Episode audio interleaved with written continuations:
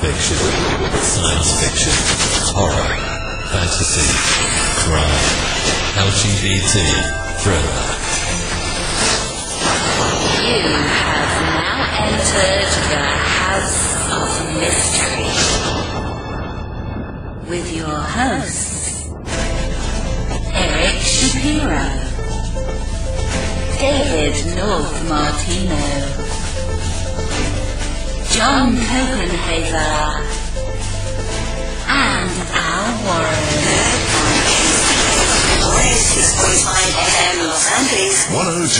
.3 FM Riverside and 105.0 AM Palm Springs. Welcome back into the House of Mystery. I'm Al Warren, and I got with me today Mr. Dave Teabag Martino's. What?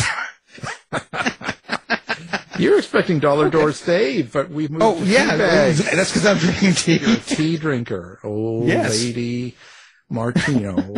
I'm drinking green tea like the samurai. Oh, okay. Is that what it is? Samurai. That's what it is. You're a samurai. It's my story. I'm sticking to it. Yes. Yeah, please. Everyone knows what's really going on there. Screaming at the poor neighbor kids and everything. What a mean... Get off my lawn. Yeah, you're a terrible person. Well, anyway, so we are back in the house. We're getting close to that time of the year again. It's going to be fall here, and we've got people getting into, Halloween and Dracula and all that. And I noticed a lot of the... because we do our setups every week, and I noticed a lot of people... going back and playing some of the old interviews we had, and there's in the top 10 recently was an interview we did with Chris McAuley and Dacre Stoker. That was from a few years ago. I noticed it boomed up another, 5,000 plus plays in the last couple of weeks. There's been a lot of the dark ones too, not that was dark, but you know, the subject matter.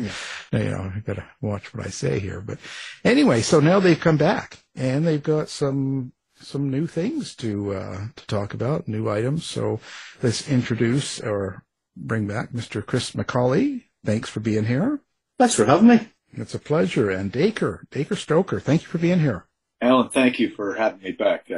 Chris and I don't get together that much because he's in Edmonton, I'm in South Carolina, but because of the power of modern communication, you guys have reunited us yet again on the air. Yeah, that's pretty cool, actually. You know, could you imagine what Bram would have done, or what do you think his writing would have been like if he had the technology we had today? Oh man, it would have been a lot easier. I tell you, all the letters and the notes that I read, his handwriting is terrible. He was such a techno geek. He would have had, a smartphone. He would have had some kind of recording device for his notes, for his thoughts. But you know what? It wouldn't have been as much fun, because for what Chris and I have been digging into and extracting to create our Stokerverse, half the fun is the search. Half the fun is deciphering the notes, the TypeScript, all that stuff, and bringing his ideas back to life after 127 years. Yeah, that's pretty incredible. It's amazing that you guys have as much information and access to all this stuff, and it must be thrilling going through so much of the of his notes or his handwritings and stuff. That must be pretty exciting. It is, and they are spread around the world, literally. The notes are in Philadelphia, the typescript is in Seattle, Washington. There are letters in university collections in Texas and in Ireland, in England. There's a castle in Scotland that he was in, Transylvania. So it is a real sort of Indiana Jones venture that I get on to find these things. And then they pop up as well on auction sites, letters at private collection. And when I get a letter and I find some new information, it's like, oh, yeah, another piece of the puzzle. I got one just the other day, guys, the Royal Literary Fund. And that's a fund that people would apply for financial assistance when they're having hard times. And Bram Stoker did. I'd always heard that when he was ill near the end of his life in 1911, he died in 1912, he was having a rough time. He more job at the Lyceum Theater, Irving had died, and he had to apply for a grant. They actually had the letter that he wrote to them asking for that grant, which was pretty humbling, but also it revealed his illness at the time, so some real factual information. And it really helped me get an idea of what his headspace was like when he was writing The Lair of the White Worm, which is the last book that he wrote, which is a fairly strange book, and it made sense when I knew how ill he was, that was the condition he was in. But those are the little bits and pieces that I find, and then I convey that to Chris. Chris, how can we use this? Which of our products? And you know, he's got comics in the works that we do. He's got video games, all these things.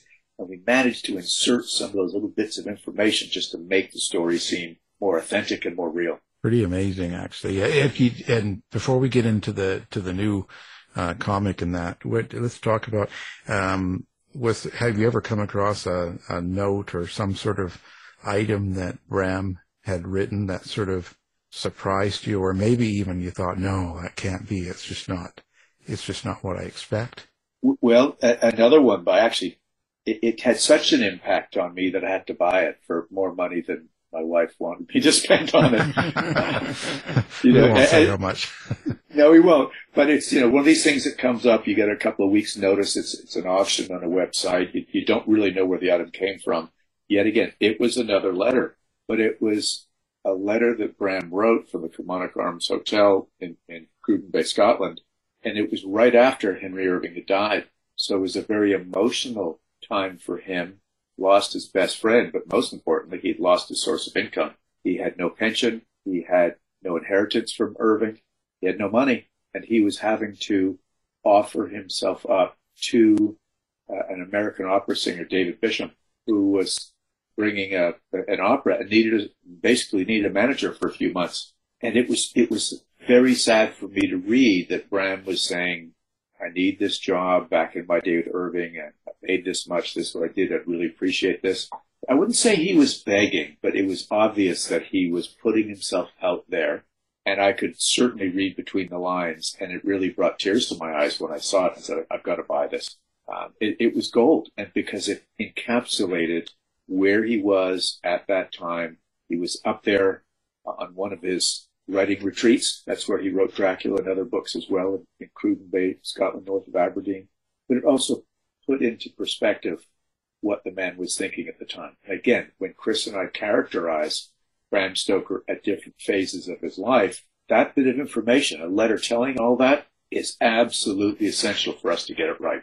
And that was a bit of a shocker to find out in his own hand what he was feeling, rather than what a biographer who might write about and make speculation, which drives me crazy. I'm getting this firsthand from the source. Yeah, and there's nothing like that, right? That gives you the real feeling, the real what the person was thinking and going through. And I think that's the key element to anything when you're doing any sort of memoir or biography, right? So, yeah. Well, Chris, now we bring this into, because now you are the circus master, the ringmaster. Yeah. So what exactly are you working on now? I know this is like a part of the comic sequel that takes place after the original novel. So explain for people that don't know about the first one and what's going on now. Yeah, the first Dracula comic, so the full title is Dracula the Return, Cult of the White Worm.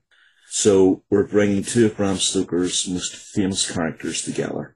And it's kind of, you think of the novel, the first comic's a bit like the prologue of the novel. So Dacre and I brought the central character of Dracula back in an authentic manner. And we looked through some of the stuff that Bram had in the original novel that had been taken out.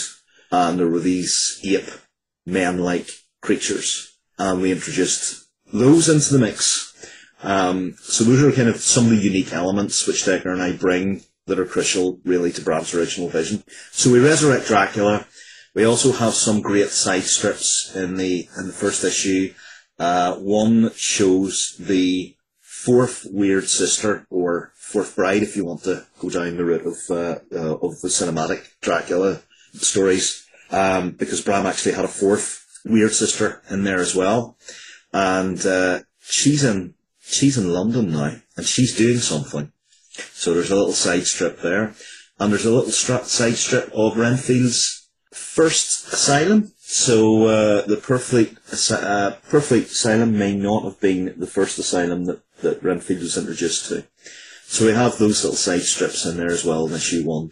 So issue one's really the setup, and issue two is where the central plot starts to develop. So this sort of shows what Dracula's up to, parts of his revenge with the original band of heroes, you know, how the White Worm is helping Dracula. He is this sort of, there's a lady in white, this swift bride, he's roaming Highgate, and what she's really doing with the children. And then the really special part of this, for me, or one of the special parts, is that we're introducing Carmilla into the mix. So Carmilla, as many people know, is an older vampire story that was set before Dracula. It was another Irish writer called Sheridan Fanny, and he created this character, and we believe it's the first sort of LGBT vampire character in modern Western literature. So we have now introduced her into the mix as well. So that's kind of an overview of the sort of first two issues and what's in there. Wow. Well, this question, again, is for Chris, but Dacre could also answer this too. Just listening to you and talk about all these characters, and it just makes me think, you know, how do you keep track of all the research and the characters and the continuity and make it align with Bram's writings? Do you have tools or systems or some way that you do that?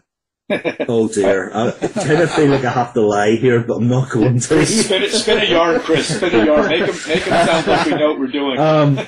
I have four white clean boards that sit to the left of me, and one of them is where, if I'm doing a plotting out a novel, an audio, or whatever, I'll scribble furiously in there.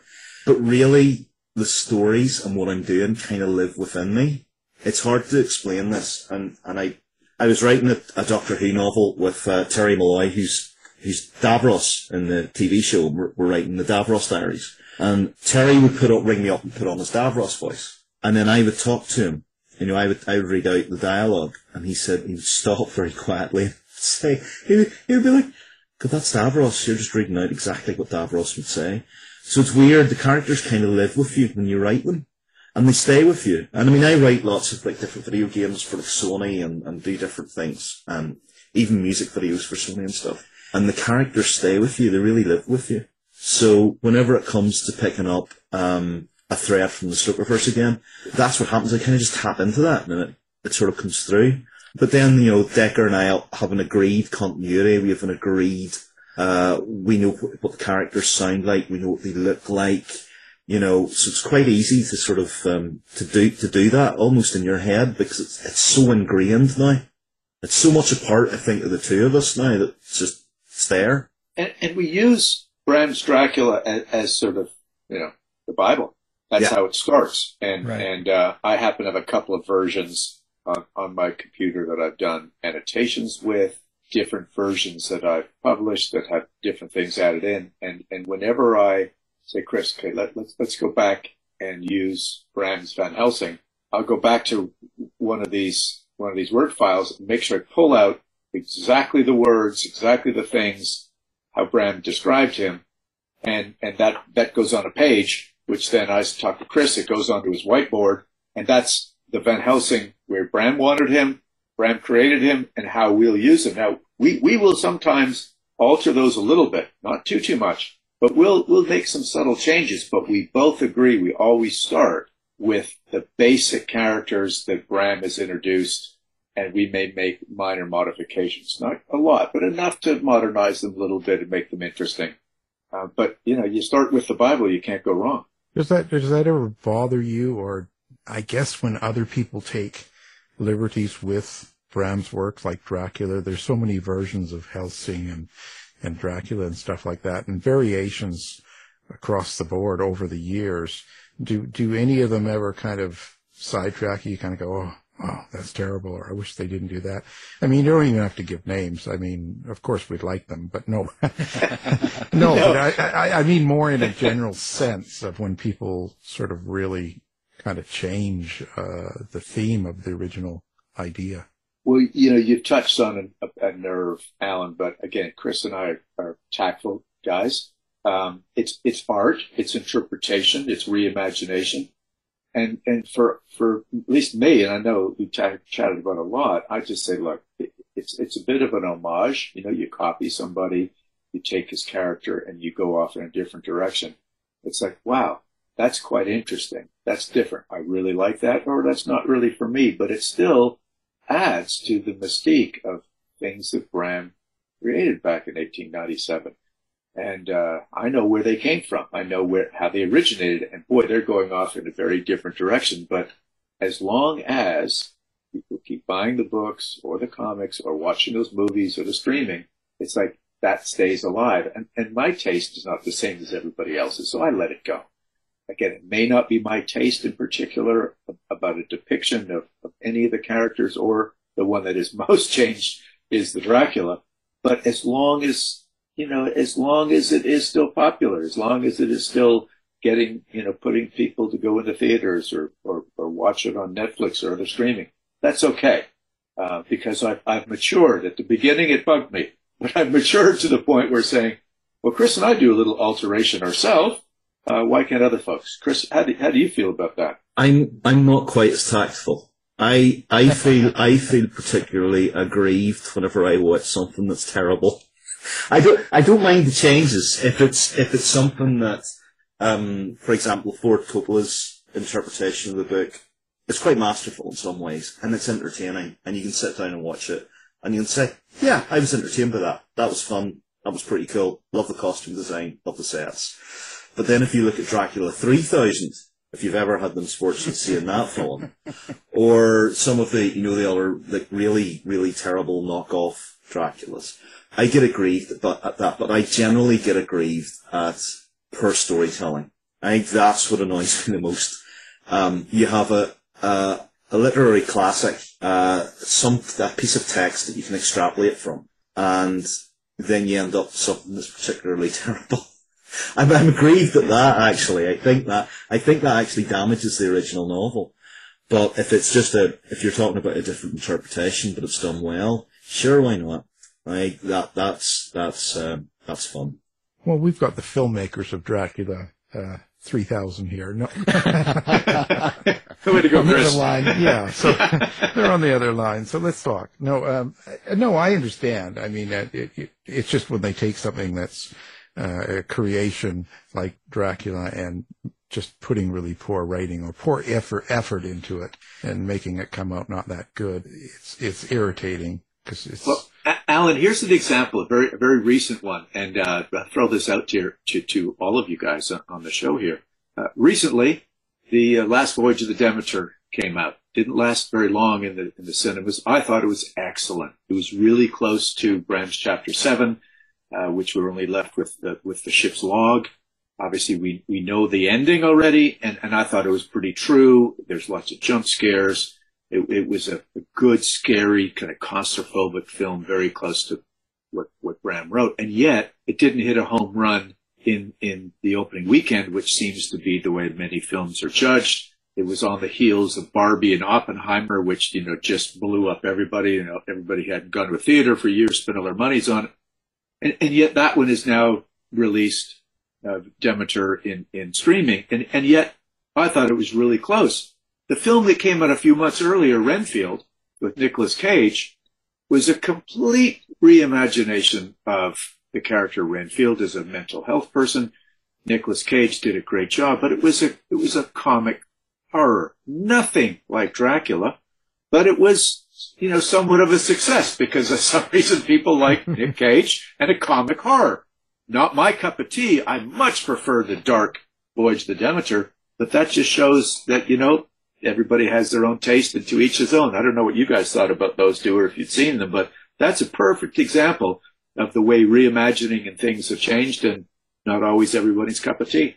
Yeah, well, I watched. I think I got through about 5 minutes of Cage's version, and I just was bored. I just kind of, I don't know why. I think Dave liked it better, but I did. Yeah, but I did. But I haven't seen the newest one. The Last Voyage.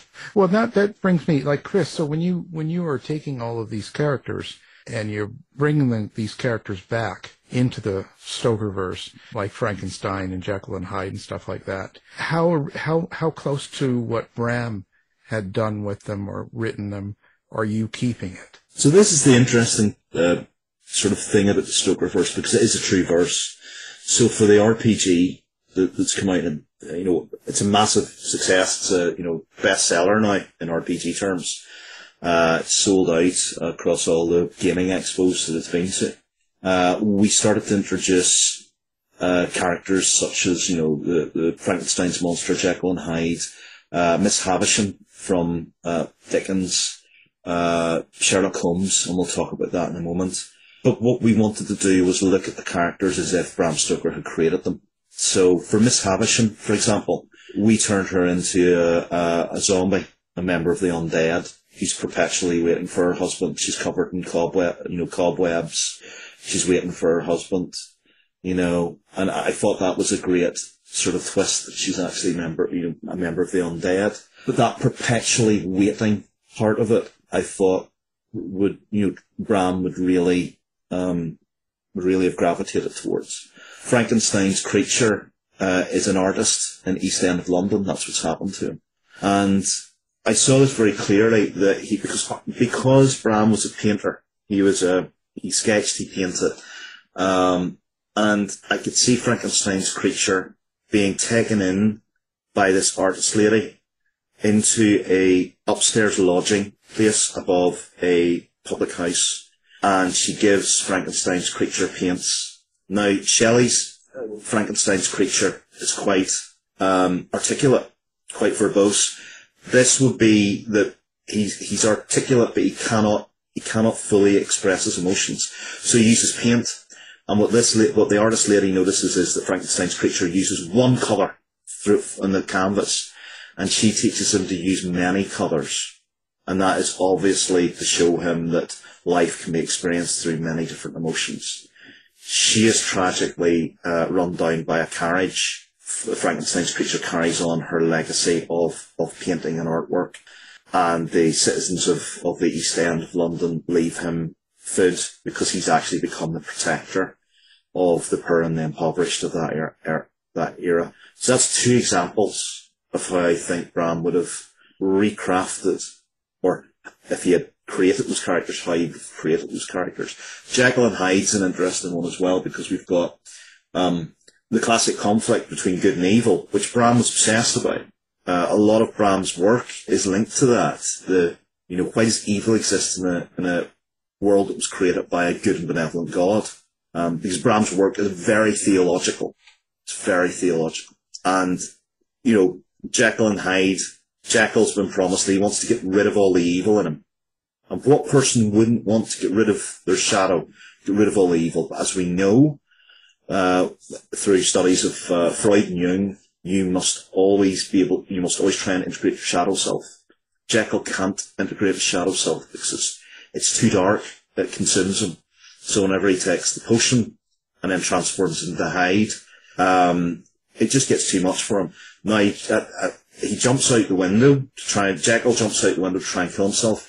Halfway through, he transforms into Hyde, and as he hits the ground, they're fused together as one, and they survive. So now Jekyll's in this hell that he has to now live with his shadow self, and the two of them are constantly talking and bickering and at different odds with each other. They're truly a split personality, but they've become one unit, almost like Two-Face from Batman in a way. Welcome to my life. But that's how I've sort of looked at how I think Bram would have taken the psychological dynamics, the theological dynamics, and the personal dynamics of those characters, and reshape them sort of into that. And you see more of this in issue 2, because we've got all those characters in issue 2 as well, in a couple of text-based stories, and a little side strip as well. Yeah, and I know that Sir Arthur Conan Doyle, I guess he was friends with Bram, and I know we're talking to a historian, actually tomorrow's interview is Neil Story from the UK, and so they were friends, and of course now you're also bringing in Sherlock Holmes into the Stokerverse. So how is that going to work? Well, let me just start by saying you got a great guy, Neil Story, who has done a nice biography, good work on Bram's biography, and I don't often say that, because some of the biographies I don't like, but Neil has consulted me from the beginning. A couple of things that I helped him reimagine. I'm so glad you're talking to him. I can't wait to listen to that show. Oh, I love him. He's such a good guy. He's a great guy. But, Bram and Conan Doyle were actually very close friends. Bram did an article about his life as he's about to get ready for his wedding. That drew them close. Bram and Florence were invited to his wedding. But closer still, I think as authors, they hit it off together. Conan Doyle, with Bram's help, got one of his short stories into a play on the Lyceum Theater. But there was also a letter that Conan Doyle wrote Bram congratulating him on Dracula, and it touched upon sort of the whole idea of the occult. There's this one sentence in there that I often mention in my lectures, and Chris and I kind of use it, from time to time, where he says, the story is the best story of diablerie that I have read for a long time. And it takes a one to know one, an occultist like Conan Doyle was, to understand that and recognize that the occult is at play in this story. And that makes it easy for Chris and I. And it's, it's a tip of a hat to both Bram and Conan Doyle's relationship to then integrate Conan Doyle's greatest creation, Sherlock Holmes. So, Chris, I've teed it up nicely for you. Take it from there on what we do with Sherlock Holmes. Yeah. So the whole thing with Conan Doyle and Bram Stoker is that they were both Freemasons, and so am I. And there's a lot of that, as Dacre was saying, occult in the two authors' writings. So I thought it would be a great homage to their friendship to bring Sherlock Holmes into the Stokerverse. And obviously we've altered him slightly, but he's there, he's present. And we used him in the RPG because there's a fun adventure that you can play with Holmes and set against sort of the backdrop of murders happening in London, which initially the players believe is Jack the Ripper, but it's not. It's one of Dracula's creatures. And Holmes has encountered supernatural before. So if you remember the Holmesian story, The Sussex Vampire, well, in the Stokerverse version, it actually was a vampire. It wasn't just a little boy that kind of was aggrieved at his younger brother. It was actually a vampire in our version. So we've sort of changed slight moments of Holmes's backstory, so that now he can accept the supernatural as logical. With these characters, what do you think? Like, as a general thought, like you take Sherlock Holmes, for instance, or you take Dracula, what is it about certain characters, even if they're fictional, that stay with the world for 100 years or even longer, and there's tons of duplications and rewriting and repeating of the same. People go to find Sherlock Holmes' home, they'll go to England, there's all this stuff. What makes them stay generation after generation? What are you guys' thoughts? Well, Chris, I'll jump first at Dracula here. One of the things I've thought about, what gives him such endurance, is that as a character in the novel Dracula, he's not all that well known. He's not fleshed out in the sense that authors would go to great detail and letting the readers totally understand where he comes from, what his background, what motivates him. Dracula is Count Dracula is certainly a mystery, and he remains a mystery throughout the novel. We know of Count Dracula mostly from what the characters who are trying to banish him, first avoid him and banish him and destroy him. We know of him through their minds. We don't know Count Dracula himself. And Bram was masterful that way because he's left that great kind of cliffhanger question mark. Who he really is, where did he really come from, what motivates him other than, drinking blood and staying alive, staying immortal. So that has resulted in, at the moment, 127 years of writers, screenwriters, playwrights, of integrating their thoughts, their ideas, into who this Dracula could have been without too much, a diversion from what Bram set up. So if you set up a character and then somebody made him completely different, 20, 30, 40, 50 years later, there would be some obvious, fans that would get upset. Now, I have got a little upset when the vampires in Twilight sparkle in the day in their little teeny boppers, but they're not Dracula. So I can live with that, but they do take the vampire genre and turn it upside down. Got a lot of people in the theaters, and Stephanie Meyer sold a lot of books, and that's okay.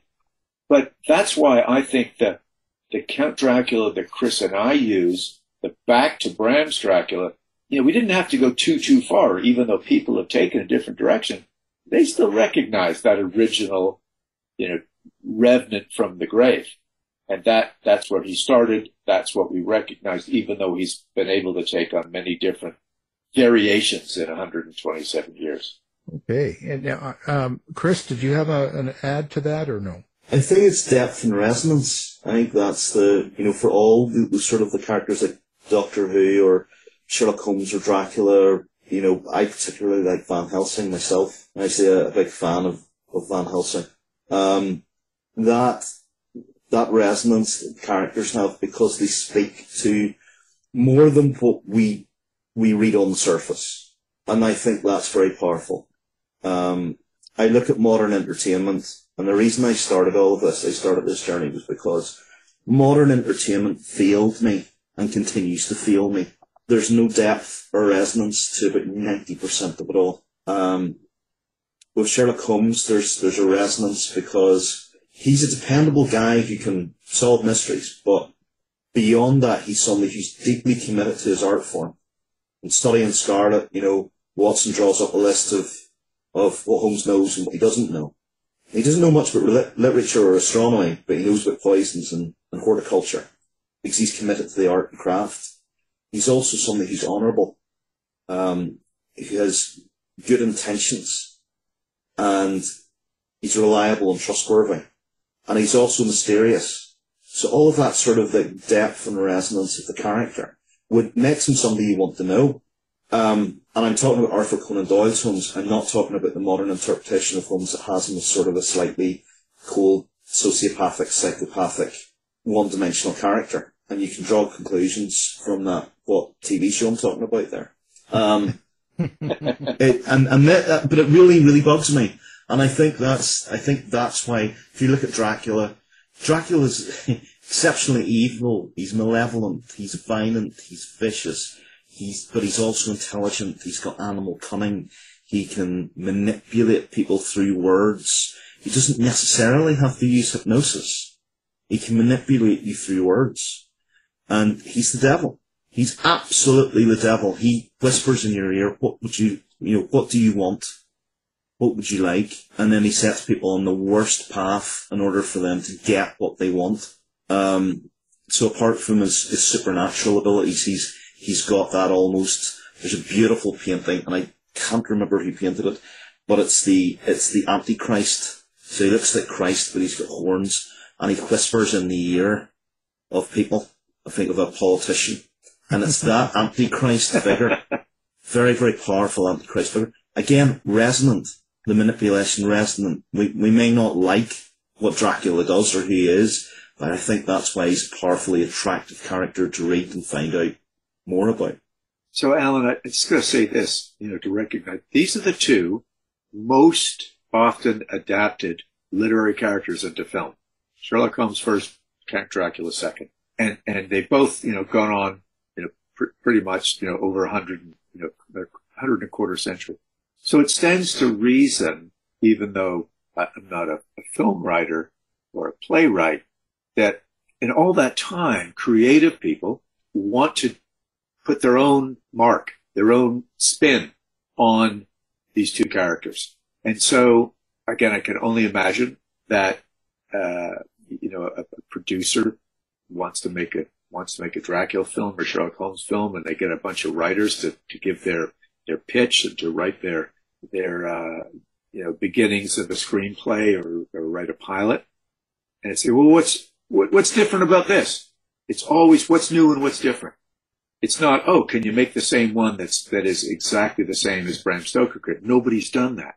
So the industry seems to place people, the writers, the creatives, on a path to change them, just because that's, you know, people want to say, oh, that's an interesting take.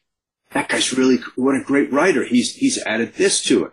So I think there is, and it's something that Chris and I try to balance. You want to do a little originality here, so you're not just the same old, but you do need to stay true to the original, but you want to add a little something interesting so that you will stand out as a writer, saying we're just not rehashing stuff.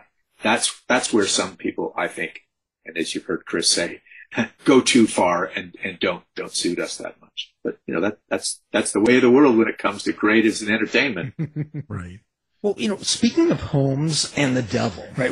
When I think of vampires, for some reason I think of like guardian dogs, hounds of hell.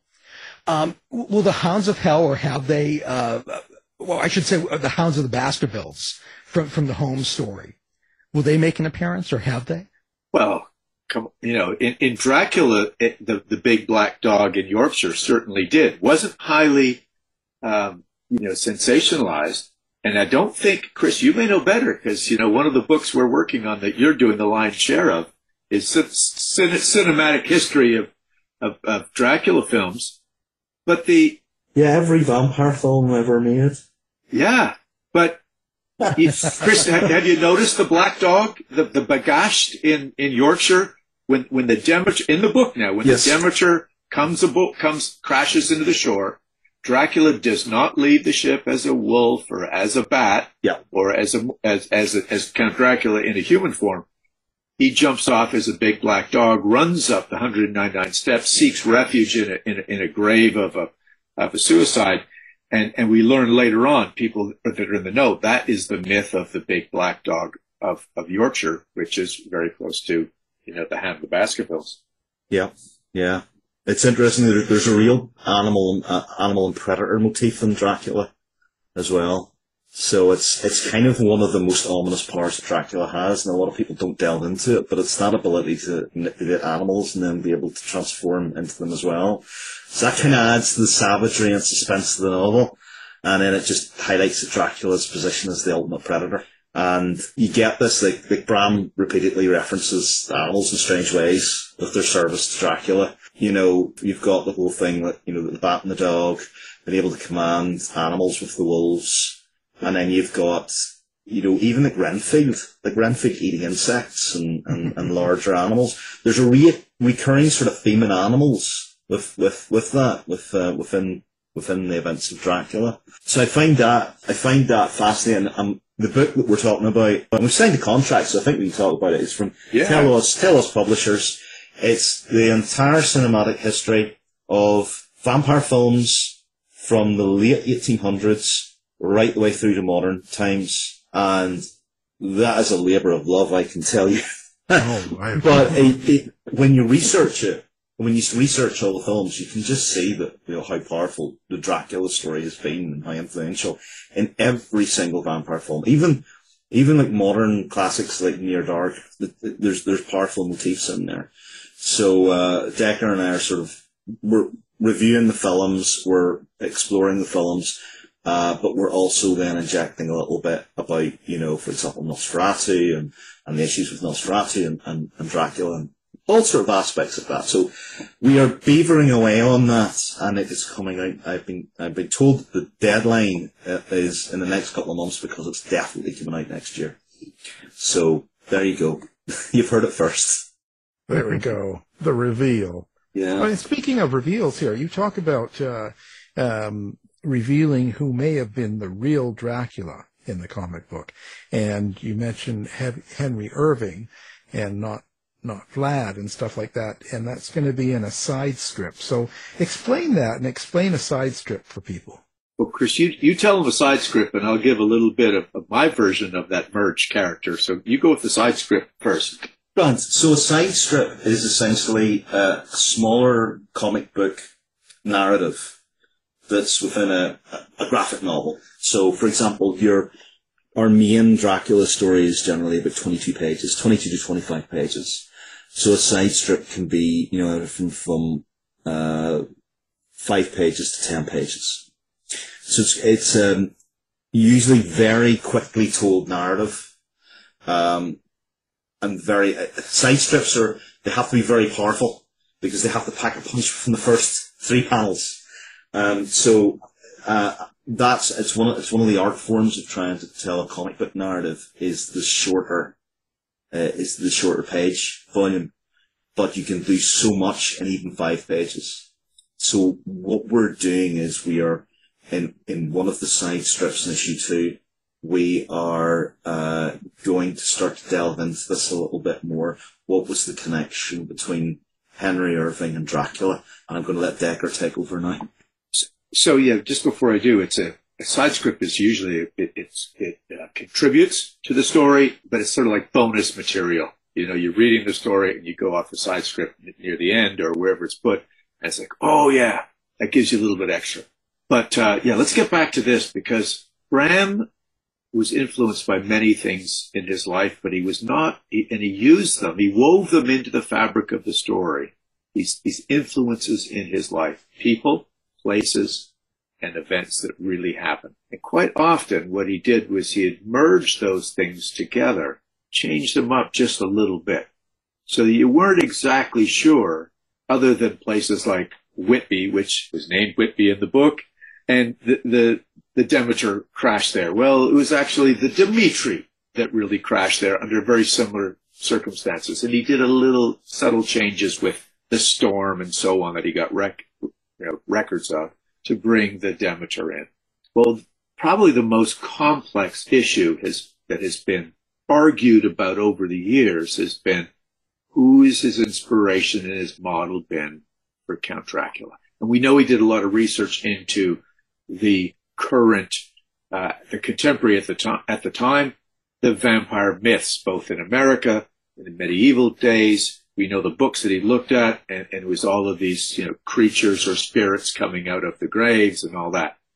But he also looked into the history of Vlad Dracula, Vlad the Impaler, Vlad Dracula III, the Prince of Wallachia, right next door to Transylvania, who happened to have a very interesting and bloodthirsty backstory.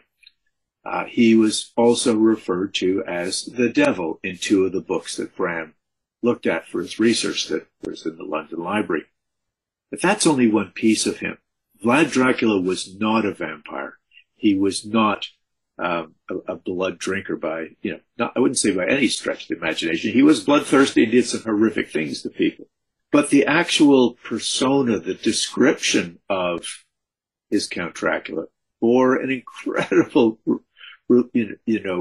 connection to his boss, Sir Henry Irving, who was a very dominating person and I believe really treated Bram much like a Jonathan Harker type, this sort of subservient person that came over to consummate the real estate transactions. The guy that was having to do all the paperwork for the Count, Bram did the same thing for 27 years for Irving. Always was in his shadows, always was in the background, but quite happy to be there. Wouldn't say the same for Harker, but nonetheless, this is an element of the relationship that Bram garnered from himself, the Henry Irving and Bram Stoker relationship, but also the fact of his physical appearance and the way he described him was Henry Irving playing the role of Mephistopheles, that devil in the play Faust. And he saw that it was the second most popular stage play that Irving did during Bram's time with him. So you've got the real Henry Irving, the nocturnal sort of lifestyle of the theater, Irving and Stoker traveling all over the place together, their adventures they went on, very similar to that nocturnal sort of lifestyle of the Count in Castle Dracula, the Count traveling by ship to come to England, all the boxes, very similar to Bram having to arrange all the boxes of the sets of the Lyceum Theater, going over to America and back 8 times. So he took all these similarities, the devil in Faust, Henry Irving, Vlad the Impaler, and put them all together. And so since so many people have already connected him, mostly in film, to Vlad the Impaler, Chris and I said, well, the next logical thing to do is dangle Henry Irving out there. Let's let people know that he was a major component of this famous Count Dracula. And that's, you know, why we've come up with this extra strip to explain some of their relationship and how that relationship in real life could have transferred over into Bram Stoker using him as his inspiration for Count Dracula. Chris, did I leave anything out? No, that's spot on. Exactly spot on. And for eagle-eyed readers, they'll see that the side strip actually links into our main strip as well. But I'm not going to spoil that. Actually, so when we talk about this, the artwork, who was behind the artwork in this comic book? So we have our main artist is a chap called Chris Geary. So he's returning from issue one. We have an amazing colorist called Matt Soff, and Matt works extensively in the UK comic book industry, most notably with 2000 AD. If you pick up a copy of 2000 AD this week, you'll see his colours in the latest Judge Dredd. Our side strips are being illustrated by the prolific and extremely talented David Hitchcock, and his work's incredible. It's very gothic. It's very detailed, and he always slips in little hidden things into the artwork. So whenever you look back on it 2 or 3 times, you know, you start to see different things in there, which I love. So those are our main artists, and then we have alternative cover artists, and I'm not allowed to talk about them too much, but they're stars within the comic book industry. You could tell us, but you'd have to kill us. It would be ugly. It would be ugly. A lot of bloodshed. Yeah, it'd be real messy. Well, and how did the first one do? Are you happy with the way the first one turned out, and how the sales went through, or and what do you expect for the next one? Do you want me to take that one, Dacre? Yeah, because I mean, quite honestly, I mean, I guess from the standpoint, I couldn't tell you numbers, but I never can. I don't know. We haven't actually got the numbers yet, but basically we're selling out everywhere we go. So every convention we've been selling out with our publisher. Our publisher has put on the Zoop page that it's massively successful, and he's told me the same thing. We were picked up by Diamond Distribution to go out into North America, and generally that only happens with the more popular titles. So we've done very well with the comic. I tell you, everywhere I take my stack and go to my conventions, I sell out, and I say, God, I should have bought more. Because it's that the artwork is so cool, the story concept is so cool, that the extra strips are neat. I'm really looking forward to this. You know, we did this first one on Zoop. We're going to do another one on Zoop. They're going to take care of the fulfillment of this, which hopefully will make it much easier for people to, when they pledge for it, to get their copies later on. We had a few hiccups at the beginning when there was a strike in England, and one of the distributors lost a massive box of books coming to North America, so that didn't look good. But, you know, things like that happen. But we think we've recovered from that. Our publisher, Shane Chesby, with Scratch Comics, has assured us that it's not going to happen. Zoop is going to take care of everything. So I think we're just going to build on the success, and hopefully Chris and I will get numbers at some point so we can tout them properly. But, you know, I get great feedback anywhere I go with it. So I'm real proud of it myself as well. We wouldn't be going to issue 2 if issue 1 hadn't worked. Exactly. It's pretty much, it's as simple as that, because the comic book industry, as you guys know, it's tough.